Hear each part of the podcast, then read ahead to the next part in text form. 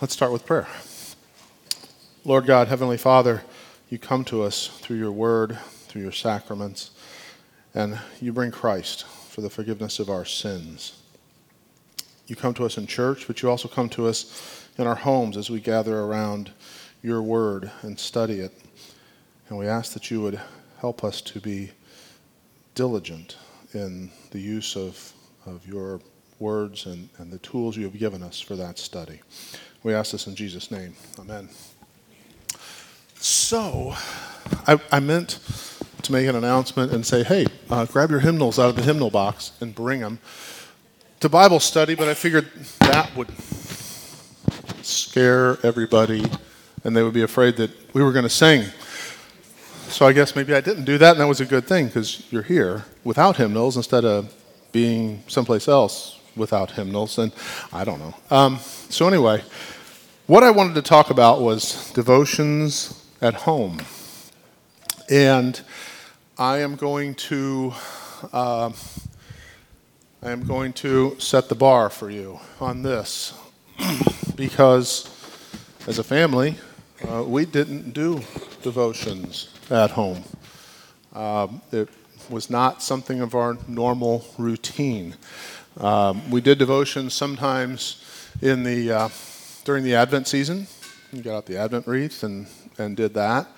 Uh, but our piety was more of you go to church on Sunday, uh, you pray with your kids, um, and, you know at bedtime, you pray at mealtime.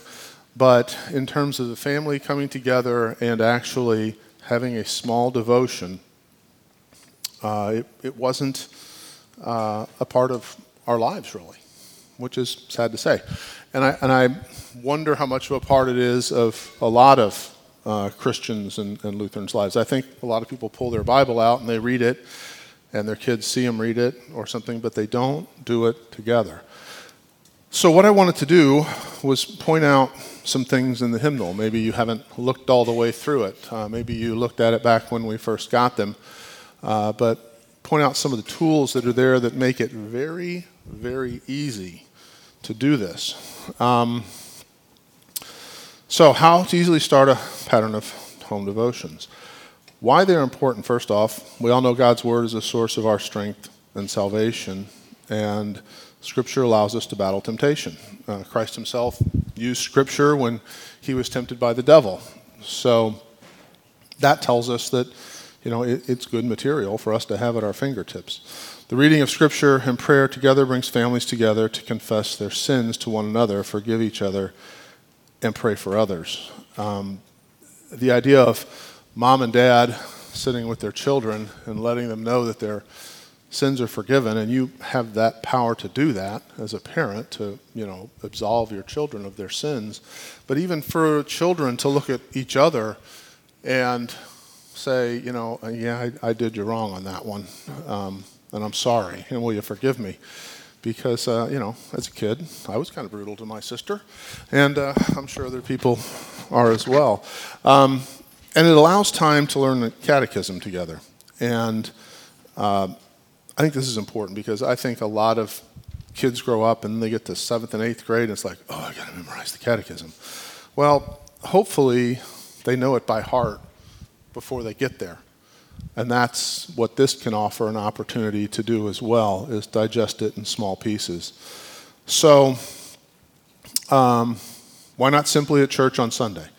And from ancient times, the faith, faith was taught within the home along with other skills. It's the faith of a father bringing his children to worship is the number one predictor of a child remaining in the faith. Um, this is a big problem with families that are divorced. Um, it's a big problem when dad just doesn't see a need. And especially for sons, because, well, if dad doesn't think it's important, why should I think it's important? And he's not going, I'm not going. So th- there's a real strong correlation there. Um, so, given that, it makes sense for the father to lead the devotions uh, also. And I mean, you know, mothers are influential too. There's no doubt about that but data points to fathers. Um, tools. Here's where we go Lutheran Service Book. You own one, whether you know it or not. the one in the box with the number on it, is yours. It doesn't need to stay there. We have plenty in, in the pews to use on Sunday, with the exception of maybe Christmas, Easter, and a few other uh, larger festivals. So take it home. It's yours, you own it. Um, and it's really a great tool, and that's what I'm going to point out here. Um, you know it has hymns. Did you know that it also contains these things? Psalms of praise. The Psalms chosen for it uh, do not include the imprecatory or the curse Psalms that were omitted. Uh, the ones calling God to defeat our enemies, you know, uh, smash them on the rocks and everything else. So they're, they're a little more uplifting, but uh, they are good starts to everything. Uh, it has all the dates of Easter through 2050. So if you're planning your vacation for 2047, you can look now and say, oh, Easter's going to be here, so we're going to go to the Bahamas. I, I, it's, it's, it's there to use. Yeah, and it also gives you the calculation of how to figure it all out based on where the moon is. But in this weather, we can't see the moon. That's no excuse. Um, it also has an outline for the church year, feasts and festivals. It gives the liturgical colors to be used for each. Um, and you can keep this in mind as you set a wedding date. Uh, maybe you think, gee, I'd really like to have white. And the pastor goes, ah, but we're in that time of the church year and it's always green. Well, you can go to the hymnal and go to the Feast of Saint, I don't know, and say, look, on the Feast of Saint, we should use white on Sunday. And then, and you can leave it white through the rest of the week, and my wedding's going to be on Saturday, and we can change it on Saturday before Sunday. I'm just saying, it's a possibility. Um, but in case you didn't know, at a wedding, you don't get to go, oh, well, the bridesmaids' dresses are all red. Can't we put the red paraments up? No, doesn't work that way. You use what's in the church year. So use the hymnal to your advantage. I'm not saying it will always work. Um, commemoration dates of saints. Uh, this makes for a fine list of people in Christian history that you might just want to look up. Um, it's not just saints, but it's also uh, you know just various people in the church. And it was pointed out to me at seminary. Um, you know, the ELCA, they're all go equality and women and everything else. If you look at the ELCA hymnal versus ours, we have more women listed. so, um, just a small point. Um, it also contains a complete lectionaries for the church year. We use Year of the Bible that Pastor Feeney's done. There's also the A, B, and C three year lectionary the church uses. Um, these you'll hear um, referred to if you're listening to something like Issues, Etc., or something like that. So it has these three lectionaries that are used. It also has the one year lecture, lectionary, um, and then has all the readings for the feast and festivals. Uh, and it also has a glossary of the various terms used in worship. So it's only two pages, but you know, if you want to know what something is, it's listed there. Um, for family devotions, and this, I've, I, you know, we always see that in there is divine service, one, two, three, four, five, and vespers and matins and all these other things. And if you like matins, stay for the uh, late service because we're going to do matins at the late service. So we'll have preschool kids there and they know part of that. Um, but on page 295 through 298, there are single page uh, devotions that you can use for morning, noon, early evening, and the close of the day. And any of these could be completed with a small reading in 10 minutes. Um, it offers uh, a Kyrie, you know, Lord have mercy. It, they offer um, a morning prayer, an, an evening prayer, afternoon prayer, things like this that you could do quickly at the dinner table or even right before bed um, with your kids. And it's all right there. You don't have to go invent anything. And I think that might be what stops some people, it's like, how do I do this? What rubric will I use? Well, there it is. You know, you have an opening prayer, you have a Kyrie. Um, I didn't bring my hymnal. Um, it, it lists readings you could use, so you don't have to even think about, you know, what should I use? I don't have to go look at a lectionary or Year of the Bible. I can just use one of these here. Um, so it's real quick and easy. The, uh, there are also prayers you can use. Page 305 to 318 prayers and intercessions and thanksgivings. Um, these are sometimes what you'll hear in church. They're very similar to the intercessory prayers we use as the prayer of the church. As a matter of fact, a couple of them this morning came right out of there. So, for people who are sick, for children, for our government, for whatever, there are prayers there you can use as a family. Uh, just read down and find what you are looking for. Um, all three creeds are there, and they are also in the very back. And also in the very back of the hymnal, and I was talking to confirmation kids about this last week and the week before, um, is what? Like the fourth page from the back? Emergency baptism. I mean, you, you all have the ability to baptize in, in the case of an emergency. And the uh, scenario I gave them was hey, you're at Walmart and some woman goes into precipitous labor. They didn't know what that was. Um, but, uh, you know, she has a baby and maybe it's very small. And she wants it baptized. I said, you can do that in the name of the Father and of the Son and of the Holy Spirit. And you do that and you report it to the church so they can be included in the church rolls. Um, so that's there. Um, and I guess I might also point out, and you probably know this emergency baptism does not mean you baptize your grandchild whose parents don't take them to church. Um, that would be doing something in secret, and we don't do things in secret. We do them in open, in the public square, so to speak, in the church. So that's a no no. Um, let's see. And there's a myriad of indexes to hymns. You can look up hymns by the tune, the first line. What is that hymn? I know that. Okay, I know where Redeemer lives. There's the hymn number, there it is. Um, authors, translators, composers, tunes, metrical. That's where it says, like, you know, 8, 8, 12. That, that's just kind of how the thing flows, like the metrics of a, of a, of a uh, poem or something alphabetical, even a list of foreign language ones, and more. Um, the point. Along with the Bible, you have at your disposal a great wealth of information to begin family time of devotion. Um, the short orders for family devotion I mentioned are in there prayers, hymns, the catechism. It's all there.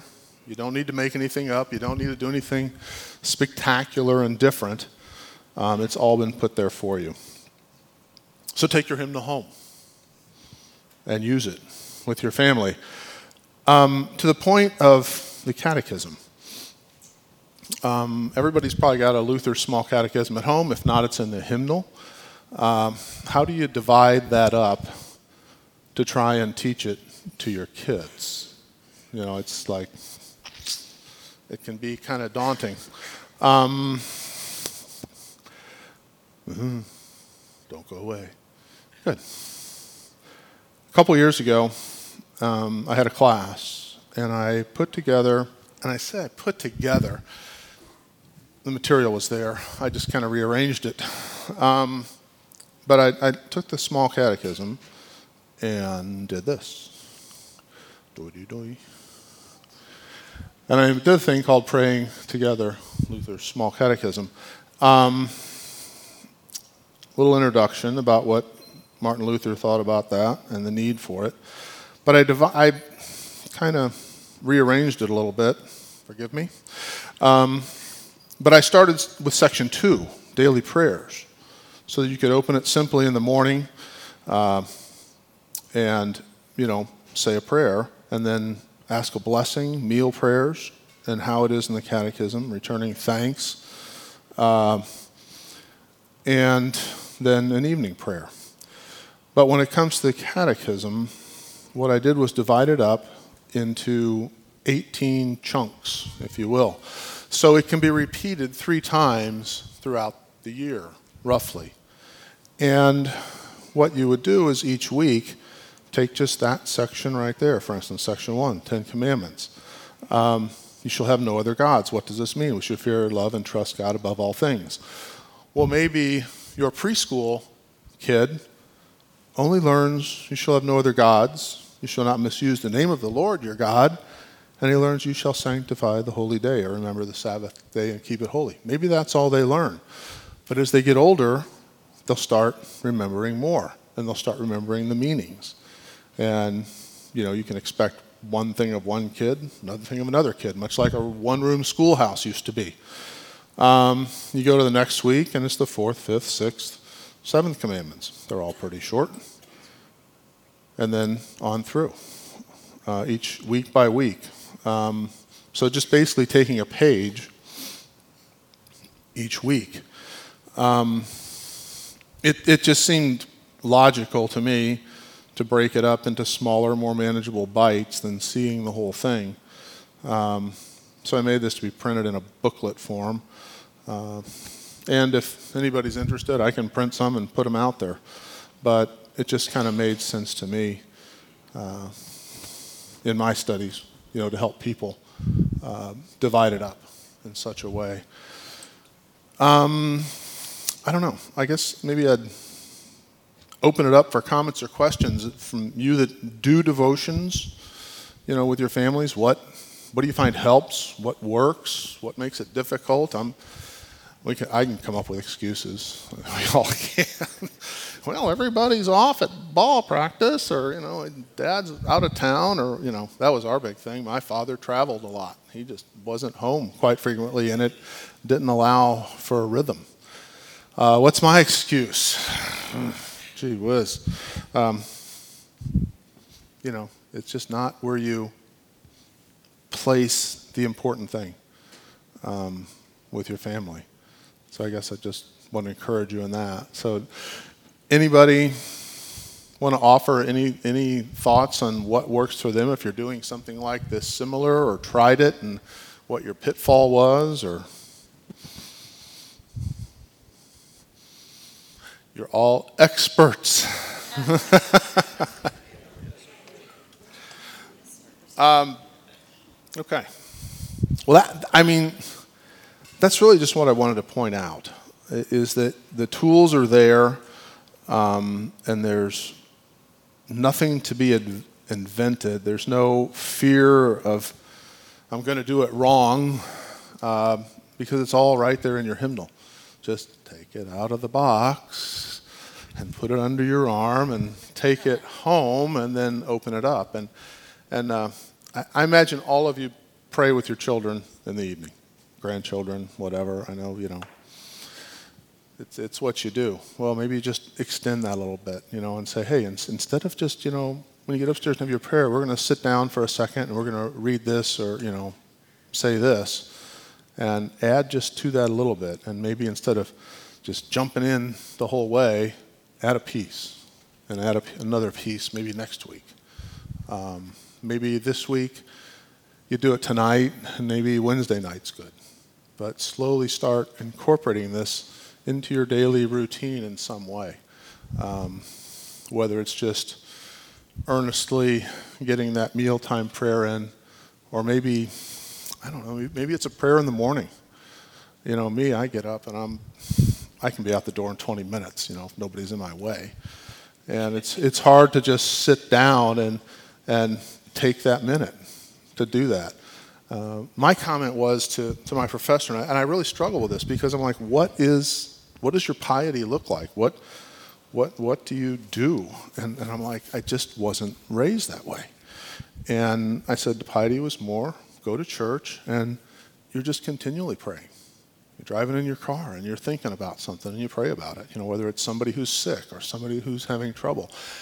And we still do that, but there's a value of doing this together as a family where you teach your kids how to pray. You teach them the words God uses in the Psalms when, you know, we repeat his words back to him. The highest praise we can give God is to repeat what he's told us about himself um, and give praise to him in that way. So, that, as they say, is that. Question? Yes.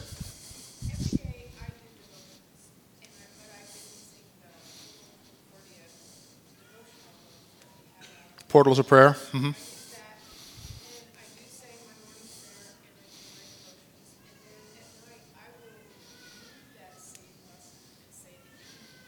Mm-hmm.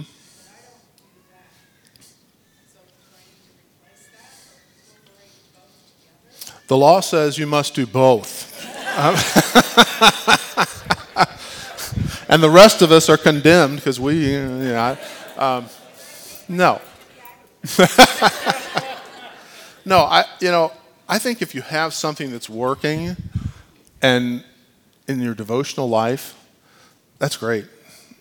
You know, especially, I'll say this if it's Lutheran material, because um, there's a lot of wacky stuff out there on, you know, how to feel God in your heart, you know, and don't grab the Joel Osteen book off the shelf at the grocery store and go, I got my devotional. So, yeah. John. Okay. Okay. Yeah. Yeah.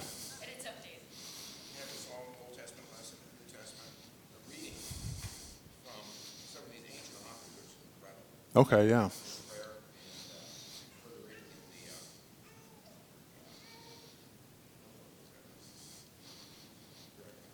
Anyway, yeah, I'm not saying this is the only way to do it. I'm saying if you don't have something, this is an easy way to start because you don't have to reinvent the wheel. Pauline.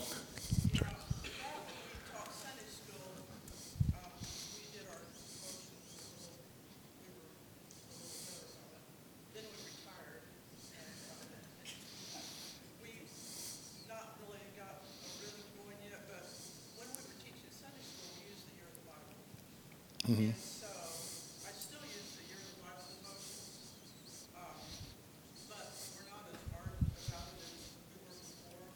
Right. I think when you don't have kids in the house, um, and it's just the two of you, it changes a little bit. So you have to be, have more of a purpose about it. Mm-hmm. Mm-hmm. So I got a copy of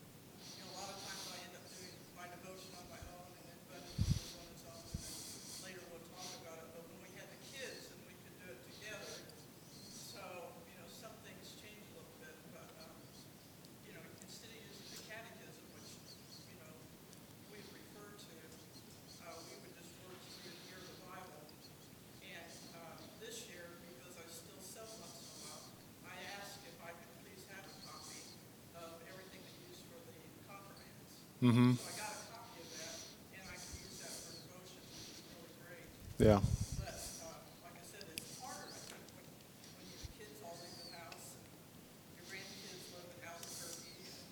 Albuquerque. yeah, yeah. It's it's a rhythm thing, and and this is I think if you talk to people who don't go to church regularly, you know, every Sunday or every other, or, you know, it, it, it's a rhythm to your week, whether it's you know, Sunday is, is the marking of the end of the week where you come in and you're like, Ugh.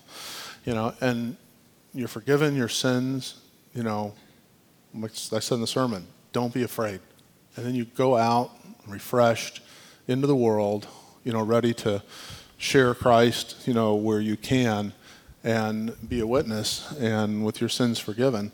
Um, so it, it's you know it's this beginning and this restoration as you start a new week, and it's also an end and a fill up and a you know to the end of your week. So when you get into that rhythm, um, especially as you get older, and you know you're near retirement or you're much older, it, it really does become this mark that sets your days. You know, oh well, today's Monday because yesterday was Sunday and I went to church and Otherwise, you know, you'll find people that are someplace and they don't go to church and they don't know what day of the week it is because they have nothing in their week that marks time. It's just another day. I get up, I have breakfast, I do whatever I do. So, uh, the, you know, the church really marks the time through the week, the time through the year, uh, and that's what it does. Uh, so, yeah.